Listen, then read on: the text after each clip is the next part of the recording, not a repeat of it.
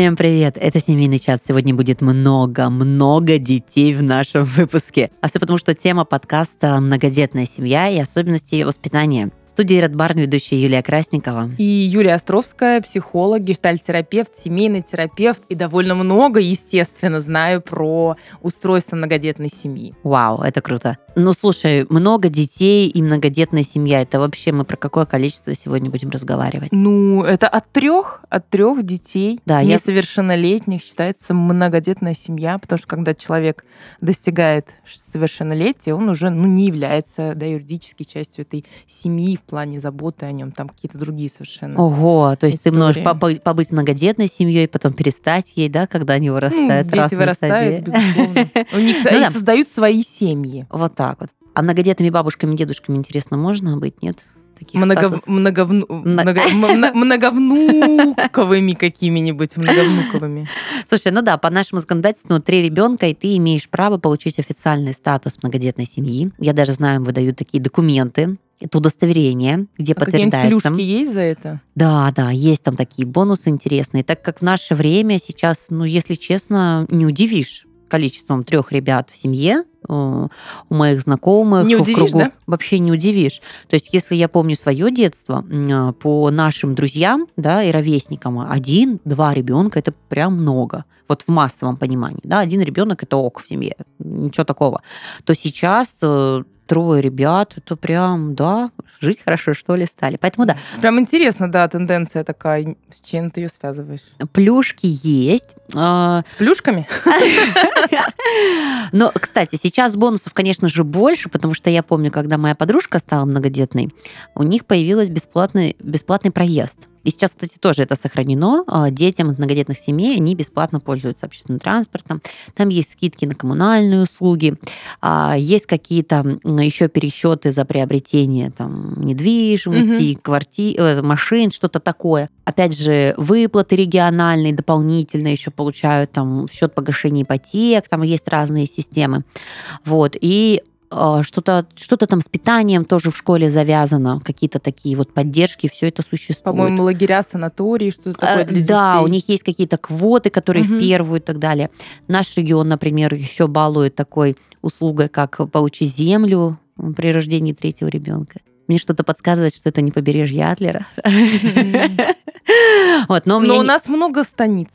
Но у меня нет истории, не станиц. знаю, где действительно раздают земли, вот, но судя по тому, что территорий много, быть может, очень даже интересные варианты для загородных домиков.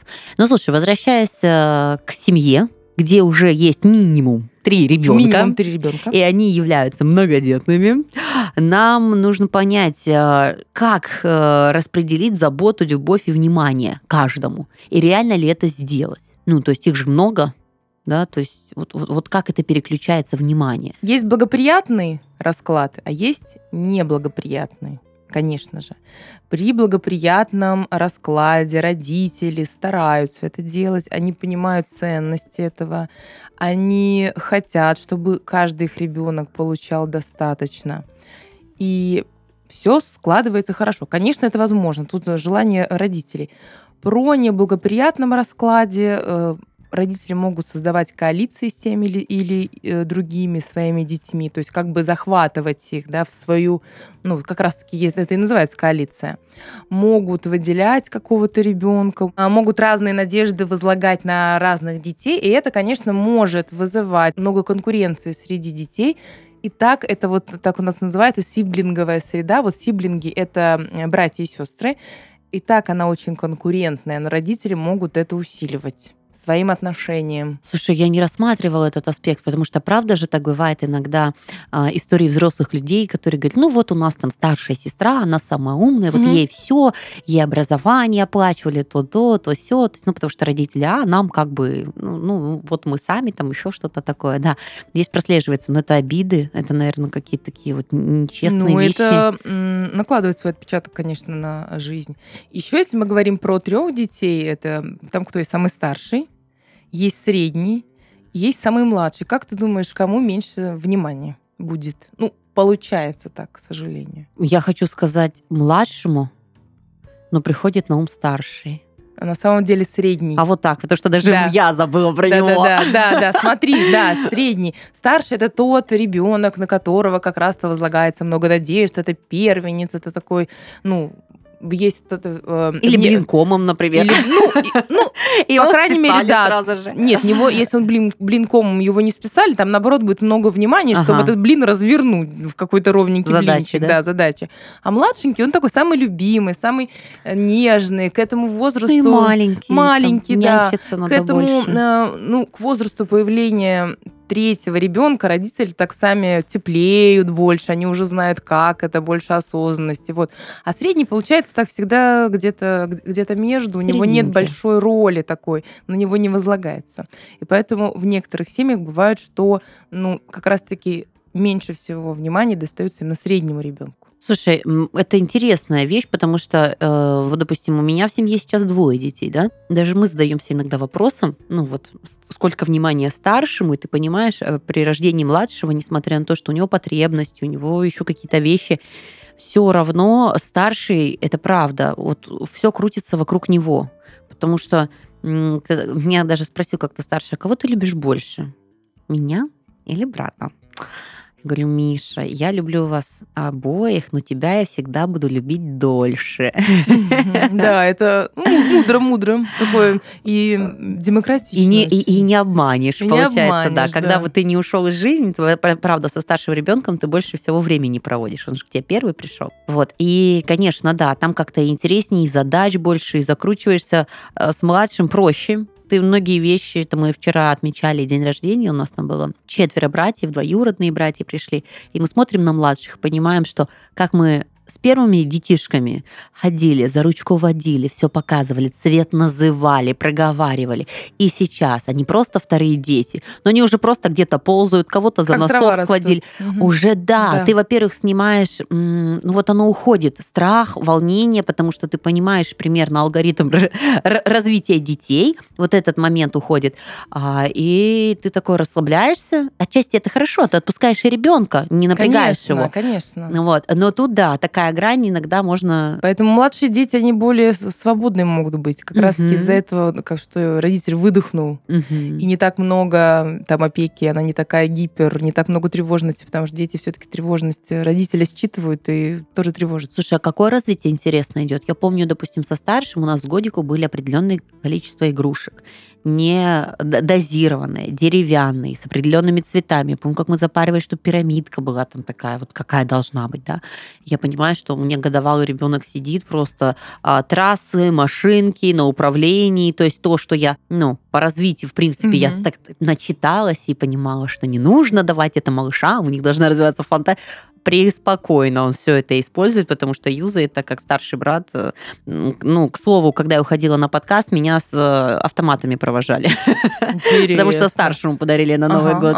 Бластер, младший тут же нашел какую-то там палочку, выручалочку музыкальную и тоже полетел вслед за ним. То есть Это- те же игры. А ты знаешь этот, ну, мем про как раз-таки про разницу воспитания детей? Если упала соска у первого ребенка, Ага. то там ее кипятят, промывают, Да-да-да. остужают, только потом дают. Если соска упала у второго ребенка, мама облиз- облизала, дала. Если соска упала у третьего ребенка, мама забрала из пасти собаки и дала. Ну, примерно вот так вот. Утрированно, но абсолютно так, да. Я помню, когда появился ребенок, я общалась со знакомыми, у которых было трое детей.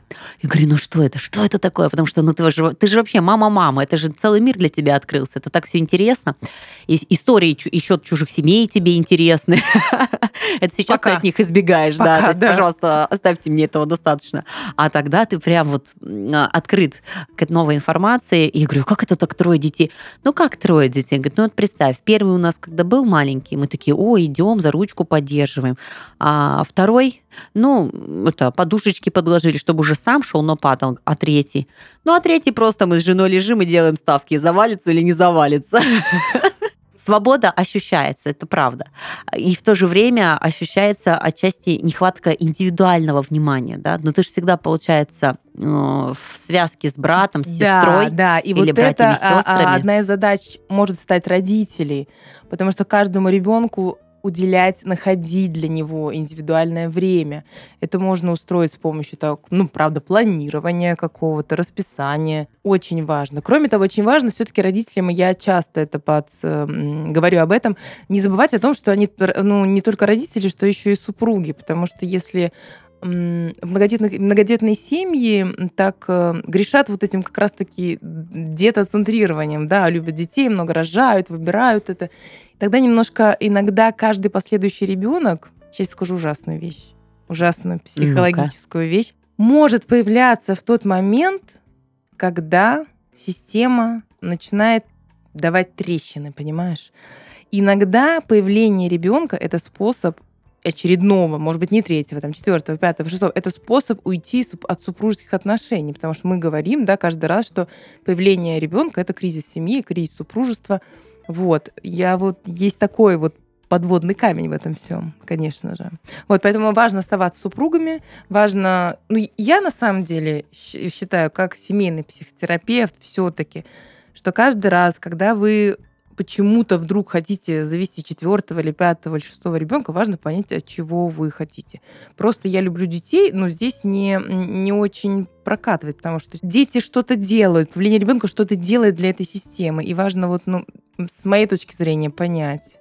Потому что иначе на ребенка может возлагаться слишком много надежд, вот какие-то слишком ожиданий, что он что-то поможет, что-то поделает, как-то будет каким-то скрепителем, да, скрепой. Еще так хочу отметить, э, очень часто люди говорят, я думаю, ты тоже, Юля, об этом слышала, типа, ну, дети одинаково воспитываются, такие разные вообще, что же происходит, почему они такие разные. Но здесь огромное есть заблуждение. Во-первых, ну, дети индивидуальные просто при рождении, а во-вторых, каждый ребенок приходит в новую семью он приходит в семью с новой, ну, ну как бы с новой конфигурацией с очередной. Но это Сначала правда. это был один ребенок и семья, вот это была триада. Потом второй появляется, и они будут уже разные, потому что для второго ребенка, ну, в его системе, да, окружения, кроме мамы и папы, есть еще старший. То есть он приходит уже не к дяде, а он приходит уже, когда их уже трое, теперь их четверо. То есть старший брат или сестра уже вовлечен в его систему сразу. И, конечно, у него э, у вторых и третьих, и детей у них нет вот этого опыта, когда мама и папа полностью для тебя. И это тоже, несомненно, может оказывать влияние. Я не говорю там негативное или позитивное, но, но это как-то будет конечно. влиять на, на жизнь. Я об этом тоже всегда задумываюсь. Э, просто так интересно, думаю, вот у тебя появился ребенок второй, а для него мир это ты, муж и брат. Да. То есть у него по-другому никак, он не видел другого да, то есть с, с рождения, с, с, вот с появления ты начал только зрение, да, свое более-менее фокусировать, и у тебя уже эти люди, которые находятся вокруг. Это очень интересно. А еще любопытная практика, мне кажется, что многодетные семьи где-то ее прочитали, потому что а, одна моя знакомая семья, с которой я хорошо знакома лично, но сейчас слежу за их жизнью в соцсетях. Восемь детей, но старший, уже старше 18, поэтому можно сказать 7 детей, да, как вот многодетная семья, которые проживают совместно с родителями, она три года назад стала практиковать дни рождения детей, отмечать индивидуально с ребенком. Угу. То есть не большой дружной компании, хотя представь, да, там даже гостей звать не обязательно, просто стол накрыл, семья села и все, а именно индивидуально. То есть ходить в ресторан, с, со старшими, конечно же, не с маленькими. Uh-huh. А, с, вот сыновья у нее старшие, вот она со старшими в рестораны, а, по их расписанию и желанию, куда-нибудь там кафе, в боулинг. То есть она это объясняла тем, что я хочу подарить не просто, ну вот, что-то вкусное, красивое или там воплощение желания, а хочу подарить маму еще на целый день, чтобы мама была полностью вот твоя в этот день рождения. Да, здесь важно спрашивать у детей, подходит ли им это все-таки. Если это старшие дети, они, возможно, хотят проводить время уже со своими старшими сверстниками, чем нежели с мамой в ресторане. Вот для меня так сомнительная история. Тут непонятно, для чего эта мама делает. Она, правда, mm-hmm. это делает для детей, Видишь, какая я вредная, Юля, ну просто, капец. Или для себя, чтобы так немножечко свою вину подуменьшить, ага. потому что все-таки я так думаю, что как бы мы ни старались, как бы мы ни хотели, как бы мы ни тужились распределять внимание одинаково, Мгм. Все равно это невозможно, потому что кто-то старше, у кого-то больше кружков, больше есть там секций, его там нужно как-то возить, не знаю, с ним разговаривать. Кто-то помладше, он в чем-то другом нуждается. Они же и по возрасту нуждаются в разном. С- э, 15-летний ребенок и трехлетний ребенок абсолютно разная нужда. Конечно, конечно, это правда. Знаешь, э, я вот э, наблюдаю с интересом, а, с восхищением, уважением к таким семьям, понимая, какой это труд растить детей, Безусловно. ставить на ноги, вкладывать в них. И я понимаю, что я не могу. Вот не могу представить даже гипотетически себя на месте этих людей, потому что первое, меня правда смущает. Вот, вот я просто себе задавала вопрос, а что тебя напрягает, да? То есть, ну, помимо, окей, отпустим моменты там родов, там Мгм. первые два года Ну да. жизни, да, то есть, когда ты там... Это, это все забывается, это все проходит, а вот по-честному, это же вроде бы такой колоссальный вклад, и ты такое потомство оставляешь. Вот меня напрягает больше всего то, та вещь, о чем, о чем мы говорим.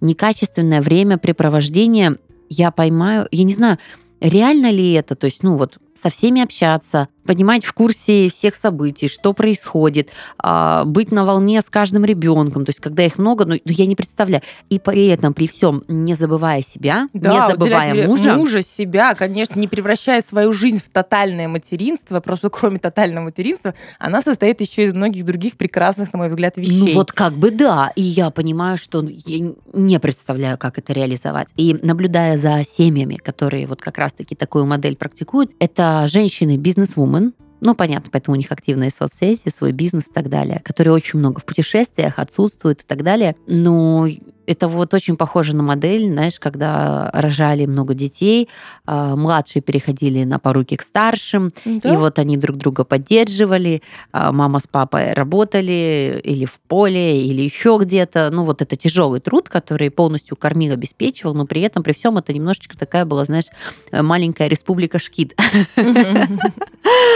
То есть не было там мама, папа, ну и вот э, подопечные. Это как бы наблюдается. Не знаю, может, есть какой-то успешный опыт, когда все это а, успевается и делается. Ну, Я, сложно представить. я не знаю, но это сложно представить, потому что есть ограничивающие э, да, факторы какие-то, это вообще время, силы, здоровье, эмоциональная вовлеченность. Я как мама точно понимаю, что я не могу прям быть э, эмоционально вовлечена каждую минуту своего общения с ребенком. Иногда мне приходится говорить, там, слушай, Сонь, прости, сегодня немножечко я не в фокусе, мне не удается там удерживаться. Он говорит, ну я говорю, что я вот здесь рядом сижу, как тебе, да, нормально. В общем, можно, конечно, договариваться, безусловно. Еще особенность, э, ты знаешь, что многодетные семьи, они э, таким под наблюдением, об- и под наблюдением психологов, социологов, их изучают, там Ага. их рассматривают, проводят исследования. Нет, Всё- не знала. все дело в том, что там очень, э, то есть эта система, да, когда там двое и двое, система одна, но когда там, например, двое родителей и 5-6 детей, то есть там много разных отношений. Ты представляешь, у родителей отношения с друг с другом, с каждым ребенком по отдельности. У каждого у мамы, у папы с ребенком по отдельности отношения. Плюс между детьми различные отношения у старшего с младшим, у тех, кто более-менее рядом, потом у всех вместе. Очень сложная структура получается. И важно э, здесь еще, что есть иерархия. Мгм. Очень важно, когда есть разница в возрасте, хотя младшие вообще не, вообще не признают. Как моя Соня говорит, что Ева, как бы она мне не указ. На самом деле, кто раньше пришел в мир, тот всегда чуть... ну Вот именно тут, понимаешь, есть такая грань чуть ответственнее.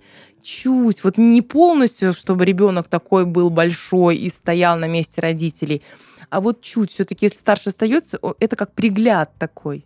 Ну да. Пригляд. Да слушай, я все время понимаю, что иногда, может, и надо сократить эти объемы нравоучительных вещей, но младший все повторяет за старшим. И любая тупость, какой-нибудь косяк, вот это вот какая-нибудь вот такая ерунда, которая вообще не соответствует возрасту, это перенимается на раз-два. От кого ты хочешь, чтобы И, он конечно же, перенимал? ты... Нет, ну и, конечно же, ты старшему все время а, вменяешь это в обязанность. Типа, ты что такой пример подаешь? Ну, за, за тобой повторяют. Хотя, опять же, да, не будь младшего ребенка, ты бы ему ничего не говорил. Ну, побесился и побесился. А когда младший... Ну, чаще всего он же просто делает или хуже, или вообще э, просто оторви ему и выбрось, знаешь, что-то вытворяется там.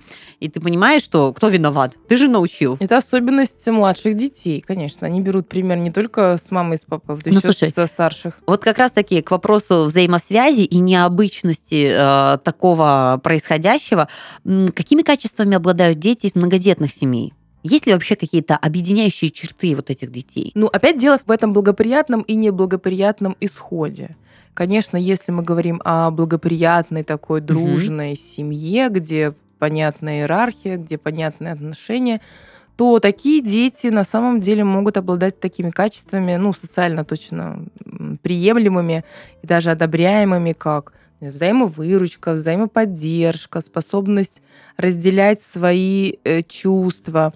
Если, ты знаешь, что думаю? Я вот в последнее время думаю про депрессию, вообще про одиночество в этом месте, что мне, я, кстати, даже хочу исследовать на эту тему почитать. Возможно, оно есть, что в благоприятной многодетной семье, э, ну, у взрослых людей меньше, как бы, в меньшей степени могут встретиться с депрессией, потому что они вот все вместе. Это и возможность обсуждать чувства, да, друг с другом.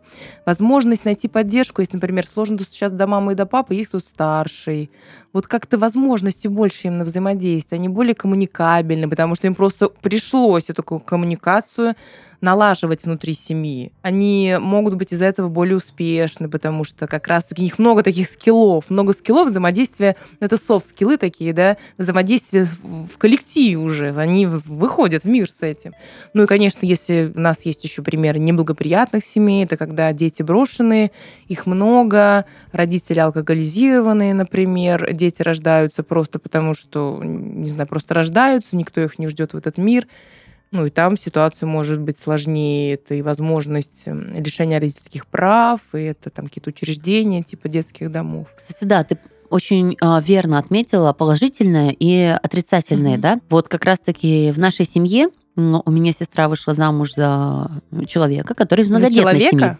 Да, за человека. За человека, Я хотела сказать замуж за мужа, но думаю, что за замуж мужа буду говорить. Заменила за на человека. За мужчину из многодетной семьи. Да, но ты меня тут же поправила. Вот, а, четверо, четверо, четверо детей в их семье было. И, знаешь, вот они разные. Есть кто очень сдержан, не шибко общителен, есть кто душа компании, но ты чувствуешь вот такое отсутствие страха общества в них каждом. Mm-hmm. То есть не страшно остаться наедине, нету ощущения, что я хочу побыть один, мне нужно отдохнуть. То есть а, вот от того, мне кажется, что ты когда растешь в такой тусовке, активной и желательно, ну, тут ключевое будет любящей и доброжелательной, да, где ты нужен родителям, а, где э, воспитание на любви, взаимопомощи, поддержке, о которой ты говоришь, это такая классная практика. То есть я вижу вживую, насколько они друг другу помогают, насколько они открыты, насколько по звонку реагируют и при этом при всем живут своими семьями. То есть это не то, что община, которая продолжает вот так вот увеличиваться, да, приобщая там мужей, жен, детей. Нет, каждый сам себе, но в моменты каких-то пиковых или там просто тусовочных, развлекательных э, периодов это прям очень дружные, очень открытые, классные люди, но там хочется быть. И дети, они между собой в такой же атмосфере начинают расти, потому что это тети, дяди, все друг друга любят, все друг друга обожают, нету чужих детей, нет, что это мой ребеночек, нет, там вот все, все равные. это, это прям положительно. Много родных душ, если да. все классно устроено. Это вот когда мама, папа любили, хотели, понимали, на что они идут, то есть осознанно, не то, что там угу. вот, вот так вот, и при этом, при всем, мама всегда работала, как-то все у них получалось. Очень часто выручает, и я замечаю, что, конечно же, многодетные семьи классно реализуются, когда у них какие-то а, удобные условия жизни. То есть, когда это хороший загородный дом. Безусловно, конечно, да. потому что мы ну, говорили с тобой, как, да, угу. как квадратные метры да. влияют на жизнь Мы отменяли, отмечали это в подкасте. Безусловно, Я могу конечно. подтвердить еще раз, потому да. что когда вас двое, трое, четверо, окей, квартира, в принципе, ну, не так давит. А когда вас восемь, например, да, там шесть, семь, восемь, ну, правда, большое число, а, и ты еще и не имеешь пространства друг подружки, ну, это очень усугубляет, наверное, вообще атмосферу, которая будет очень сильно влиять. А про негативный опыт, знаешь, а, Юль, мы с тобой говорили про семьи, и даже я привела в пример а, своей знакомой, но это семья благополучная.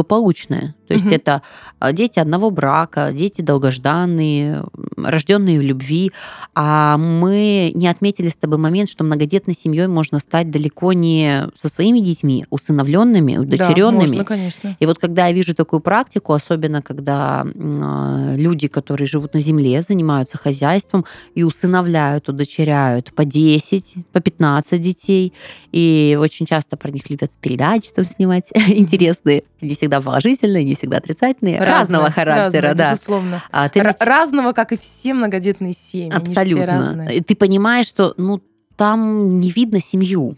Вот как-то, знаешь, там видно хороший лагерь. Да-да-да, mm, то есть там есть, есть такой вайб. Есть mm-hmm. очень интересные люди, которые с идеей заходят, да, но там не про семью. Там вот я говорю, как вот хорошие вожатые доброго лагеря, да, то есть они там и работают вместе, и веселятся вместе, и что-то еще вместе делают. Вот там, конечно, мне кажется, вообще снимается ряд вопросов, про которые мы с тобой говорили. Там индивидуальное время на каждого, еще что-то. Там прям такая диаспора. И самое, что интересно, вот в интервью с этими детьми, угу. они же все отмечают, очень редко отмечают взрослых в их жизни. Ну, не да, хороший, да, любящий, да, все хорошо. Они отмечают вот как раз взаимоотношения между собой.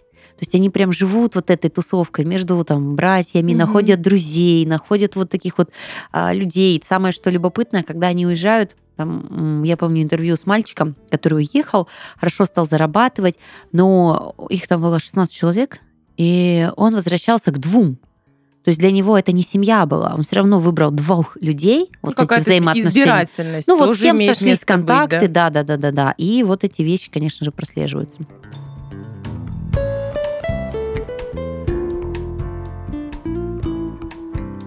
Большая семья, безусловно, большое счастье. Но часто, воспитывая сразу нескольких детей, родители сталкиваются с отсутствием времени на себя – да и находясь в круговороте дел, нам часто не хватает сил сделать что-то особенное, чтобы показать близким, как мы их любим и ценим.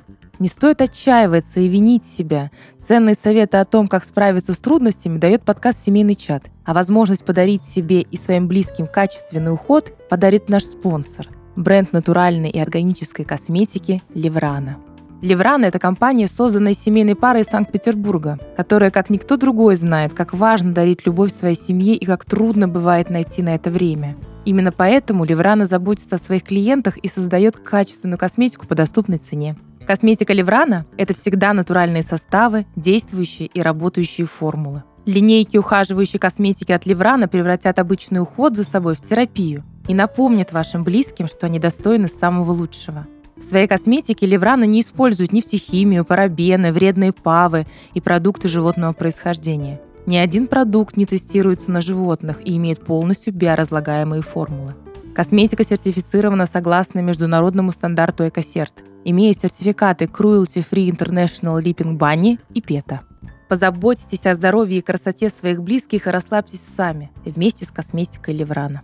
Подобрать подходящее средство можно по ссылке в описании. А специально для вас Леврана подготовила промокод Family15, который дает скидку 15%. Действует только на бренд Леврана с 22 декабря по 28 февраля. Не суммируется с другими скидками. Ссылка в описании.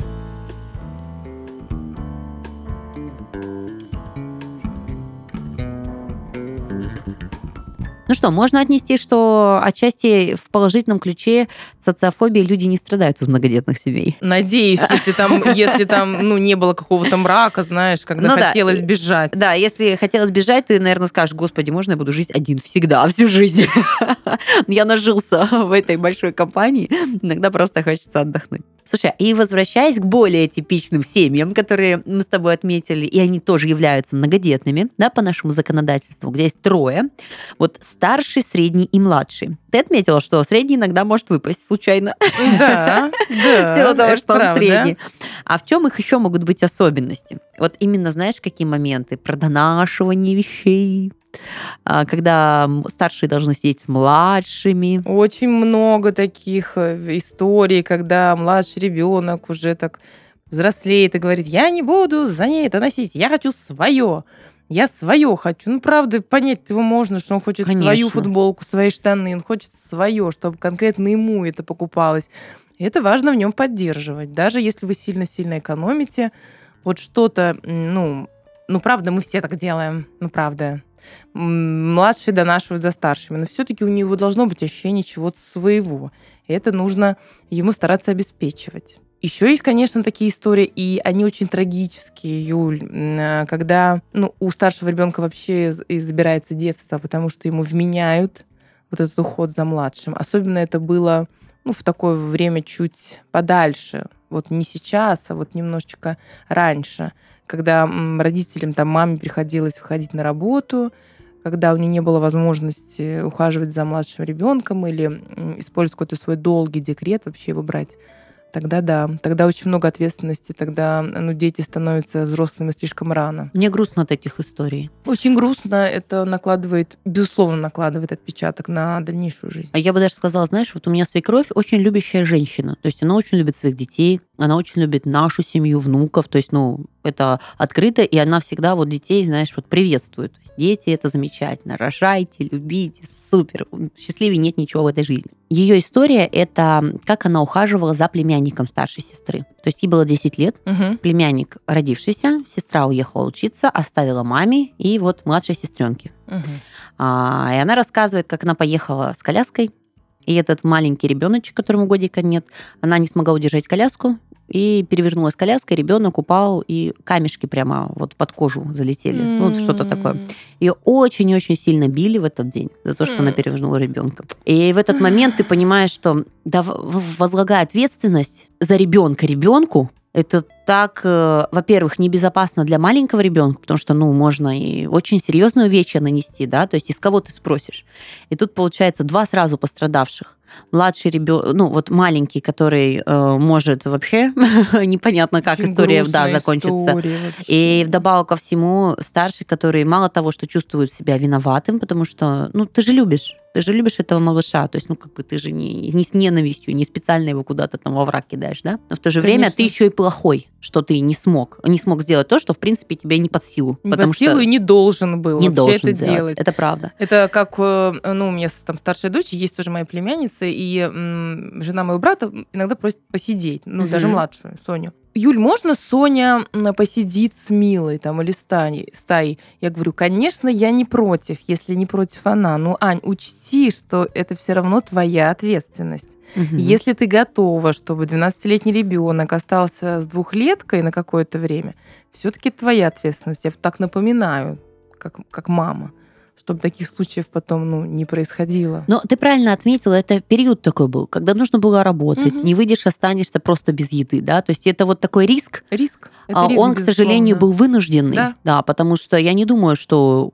тетя, которая уехала, оставила своего новорожденного ребенка, сильно хотела сбежать из дома. Просто нужно было доучиться, чтобы была работа, оставляешь маме, а мама тоже работает, и вот выкручиваешься как можешь. Зато мне очень нравится история, которую мне рассказывает моя мама, о которой я не помню. У нас разница сестрой 7 лет. Да? То есть 7 лет, это получается, я пошла в первый класс. Очень адекватный, осознанный ребенок, с учетом того, что проблем с дисциплиной у меня не было и послушанием. А, и мама мне говорит, я, оказывается, знаешь, что всегда говорила? Ну, по крайней мере, вот, вот это вот новорожденный период.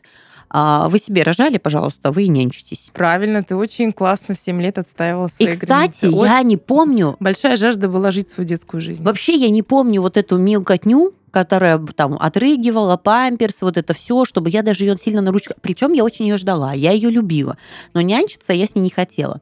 В момент, когда исполнилось три годика, она стала классно разговаривать, с ней стало интересно играть. Все, она ушла в мою игру. Мы играли в школу, мы гуляли, она тусовалась с моими друзьями. То есть мы очень э, классные, близкие у нас отношения. Сейчас мы уже прям настоящие подруги, потому что она мама, я мама. Стерлось вот это понимание сестринского, младший, старший. Но детство у нас было очень кайфовое, веселое. Вообще с моей фантазией бурной и постановками игр она была идеальным, идеальным компаньоном, который просто Класс. с открытыми глазами смотрел и впитывал все, что я говорю. А, но до трех лет вот это вот все я даже не подходила. Я говорю, никогда, никаких памперсов, ничего там. Может быть, я и помогала маме что-то такое вот в плане бытового, да, что надо. Но мама говорит, ты мне всегда это говорила. Я думаю, обалдеть, я даже этого не помню, честное слово. И сейчас, руководствуясь этим принципом, мне тоже... У меня разница между детьми 5 лет, но я понимаю, что я не хочу забирать его детство. Не слава имею богу, права. Юля, Да. слава богу. Там сиди, смотри, еще что-то. права, правда, если они это. кайфуют и им интересно, окей, играются, да. Но когда ты понимаешь, что, допустим, старший иногда хочет свои какие-то игры поиграть, да, ты начинаешь искать компромисс. Там, ой, я хочу, там, Да, он да, мне да. мешает. Ну, давай, он сейчас заснет, давай, или я уйду гулять, и ты будешь поиграешь, все, что ты хочешь достать. Ты сейчас не доставай. И начинаются уже такие хитрости, но я играю на стороне ребенка, потому что я понимаю, что это правда для него важно. То, что он появился, вот этот вот маленький но, разрушитель. но соблазна очень Да. много. Типа. Но у меня старший посиди, такой же. посиди. Не, не, не. Там, знаешь, а, как сказать, старший тоже такой, ой, и ты понимаешь, лучше не оставлять. Это большие риски для себя, это честно. Меня как-то спросили, Юля, а чего ты, как вы там, мне еще старшая была не очень такая, ну, уже нормально, могла с младшей взаимодействовать. А а как вы, как вот твоя старшая дочь проводит досуг? Чего ты там для нее делаешь? Я говорю, я родила ей сестру. Слушай, а я всегда маме говорю, мама, спасибо тебе за этот подарок. Серьезно. Это, б- это прям большой подарок. То есть это вот самый близкий для меня человек, с учетом того, что на меня на нее не вешали, не заставляли, не напрягали. У меня была моя комната. Да, у них тоже раздельные комнаты абсолютно. Я и- потом ее пригласила к себе в комнату, потому что мне Мгм. стало интересно тусить, веселиться, нам Мгм. поставили вторую кровать. Но это вот когда по твоему обоюдному Да. согласию с родителем, это все окей. Можно выстроить очень крепкие, очень такие верные отношения. Опять же, есть э, практика среди моих знакомых, когда ты просто ненавидишь эту младшую сестру. Или я, вот моя лучшая подруга, соседка э, по подъезду, ее заставляли брать брата младшего с нами гулять. Ужасно, ужасно, ужасно это все. Да это просто отвратительно. Нам приходилось гулять втроем. Меня это бесило ужасно, потому что он младший, он противный. Да, сейчас наблюдаю за своими детьми, я вижу, как они могут выбирать быть вместе и не выбирать быть вместе, если не хотят. Например, когда ну, к старшей приходят подружки, я периодически Соню свою помладшую говорю, ну иди с ними посиди. Она говорит, да нет, это ее подруги, я не хочу. У меня там есть свои дела, у них свои компании, свои... это мне очень, очень, нравится, правда. Да, это здорово расставлять границы. И при этом, при всем, я сестру таскала на свои утренники, то, что я хотела. Ну, у меня есть такое-то, такая закладка, знаешь, педагогическая. Вот мне нравятся малыши, школьники. М. Я даже помню, приходила к ней в садик и зависала там часа на два, играя Ого. с детьми, организовывая игру, делая ее главной. То есть я ей помогала э, сформироваться в этом обществе как лидер. Вот, и в этом плане, конечно, максимально комфортно. А вот про донашивание, знаешь, интересная такая практика, и она очень часто, ну, в какие-то комплексы уходит. Потому что, покупая вещи, или там, знаешь, даже сейчас в разговорах э, с родительницами, ты слышишь, о, хорошо, что еще один мальчик там. У меня вещи есть, у меня все есть. И ты такой, раз, гора с плеч, да, то есть вроде бы все порешено. То же самое девочки, о, хорошо, там доносит еще что-то. Знаешь, мне кажется, здесь можно разделить э, по возрастам.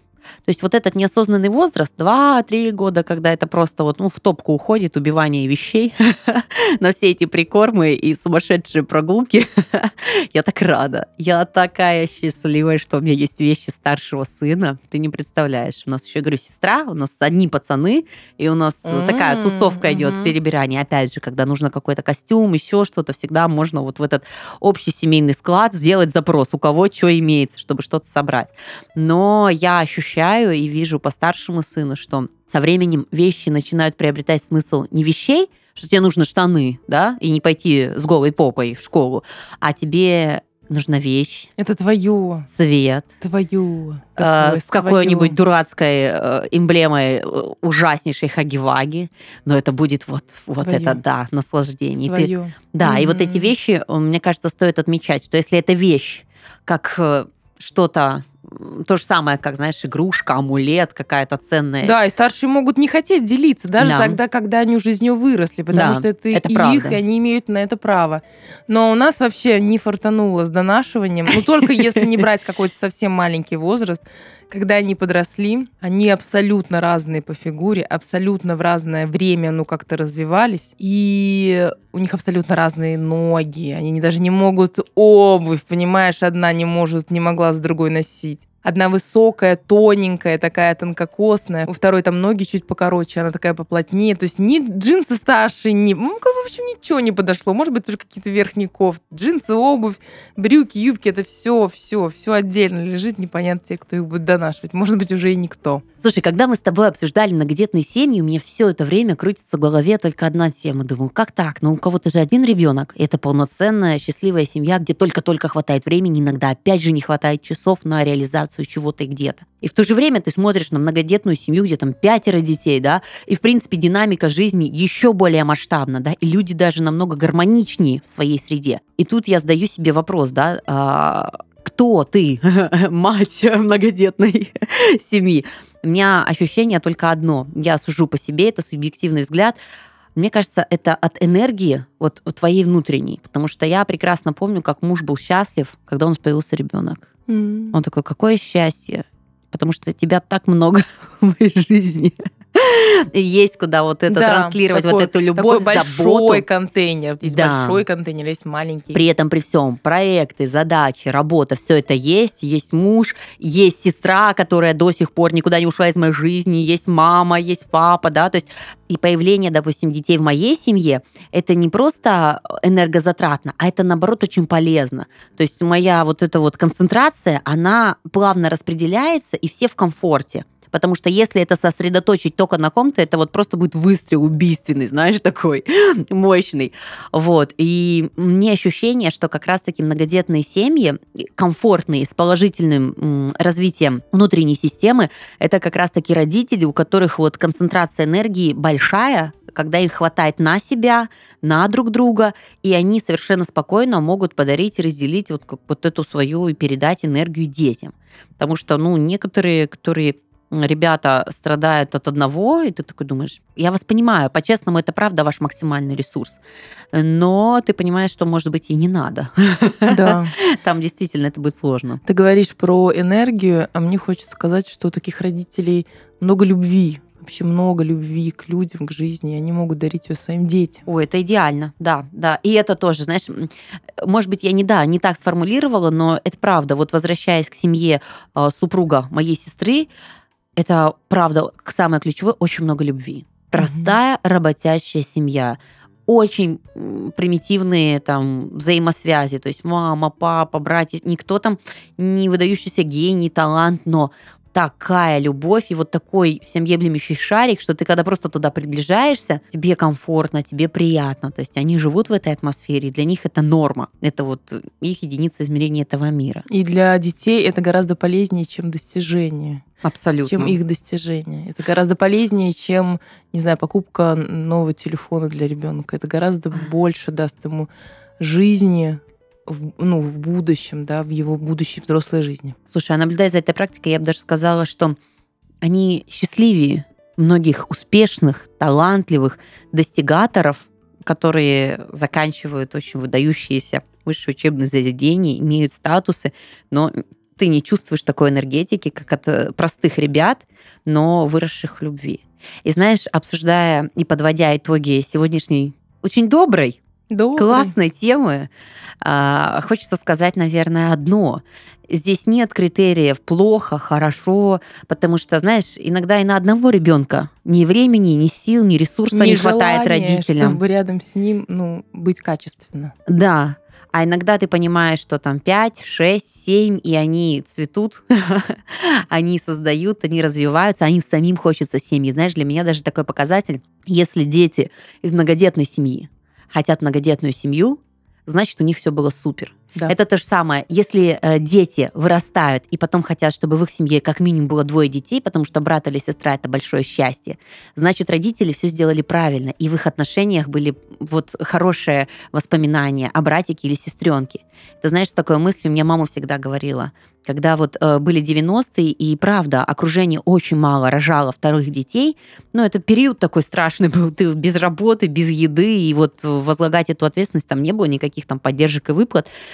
Мама понимала, что я хочу второго ребенка, потому что это нечестно. Я знаю какое-то счастье. У нее тоже была старшая сестренка, и она понимала, что я не могу свою дочку оставить без такого подарка судьбы. Значит, да. у них все было хорошо. Это такая проверка. Маркер, маркер. Да-да-да. Ага. Это маркер качества, насколько все здорово сложилось. В многодетных семьях, безусловно, много трудностей. Это непросто. Это совсем непросто. Много ответственности. Но, на мой взгляд, если все развивается по такому благоприятному сценарию, там много любви, много тепла, много поддержки, много возможностей быть в своих переживаниях рядом с другим все равно из пяти человек кого-то ты найдешь, кто тебя выслушает, по головушке погладит. Это правда. И у тебя точно будет очень надежный и классный друг. Вот такая добрая, классная, замечательная тема сегодня в выпуске. И мне кажется, какие здесь могут быть проблемы, если есть много любви и разговоров? Как говорит Юля, все решается общением. Чем больше человек, тем точно вы найдете общение. А мы заканчиваем общение подкаст «Семейный чат». Всем пока. Пока.